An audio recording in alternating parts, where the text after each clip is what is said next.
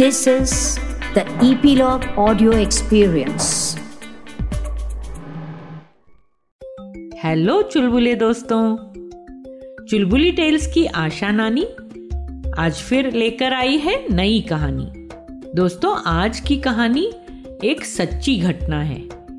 बरसों पहले घटित हुई एक सच्ची घटना। ब्रिटेन के स्कॉटलैंड में एक गरीब किसान फ्लेमिंग रहता था। एक दिन वह अपने खेत पर काम कर रहा था कि अचानक ही पास से किसी के चीखने की आवाज़ आई, जैसे कोई मदद के लिए पुकार रहा हो। किसान ने अपने फावड़ा कुल्हाड़ी फेंकी और दौड़ पड़ा आवाज़ की तरफ़, तेज़ी से। वहाँ पहुँचने पर उसने देखा कि एक छोटा बच्चा दलदल में डूब रहा था। बच्चा कमर तक कीचड़ में फंस चुका था और बाहर निकालने के लिए हाथ पैर मार रहा था।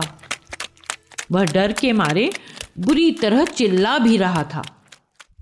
किसान ने अपना दिमाग दौड़ाया, इधर उधर देखा और एक लंबी टहनी ढूंढ निकाली और फिर बहुत कोशिश करके अपनी जान पर खेलकर इस टहनी की मदद से बच्चे को बाहर निकाल ही लिया।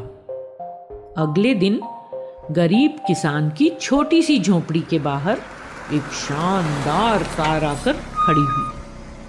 उसमें से कीमती महँगा सूट पहने एक व्यक्ति उतरे। उन्होंने अपना परिचय देते हुए किसान से कहा कि मैं इस बच्चे का पिता हूँ। मेरा नाम रोडोल्फ चर्चिल है। आपने मेरे बेटे की जान बचाकर मुझ पर कितना बड़ा उपकार किया है, जिसका आपको अंदाज़ा भी नहीं है।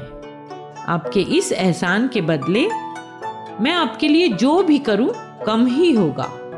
फ़िलहाल, मेरी तरफ़ से कुछ डॉलर्स इस लिफाफे में है, आप इसे रख लो। फ्लेमिंग किसान ने उस अमीर व्यक्ति के इस ऑफ़र को ठुकरा दिया।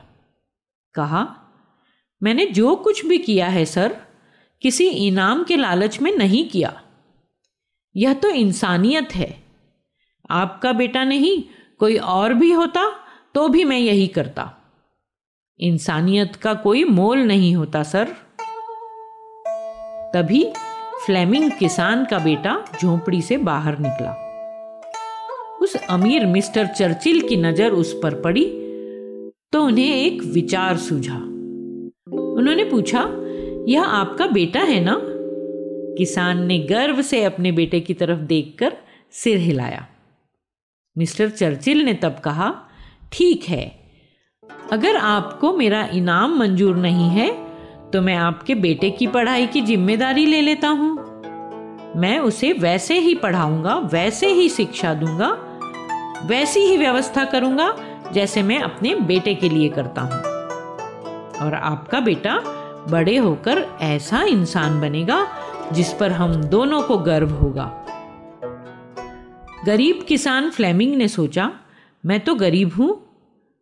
न तो अपने बेटे को कुछ सुविधाएँ दे सकता हूँ, न ही ज़्यादा पढ़ा पाऊँगा। और तब उसे भी मेरी तरह किसान ही पढ़ना पड़ेगा, गरीबी में रहना पड़ेगा। बहुत सोचने के बाद अपने बच्चे के भविष्य के लिए फ्लेमिंग तैयार हो गया। और फ्लेमिंग के बेटे को उस शहर के सबसे अच्छे स्कूल में पढ़ने का मौका मिल गया। मन लगाकर पढ़ते हुए उस बच्चे ने धीरे धीरे लंदन के famous Saint Mary's medical school से अपनी पढ़ाई पूरी की। और किसान का यह बेटा पूरी दुनिया में पेनिसिलिन का आविष्कारक बना। Great scientist sir Alexander Fleming के नाम से मशहूर हुआ।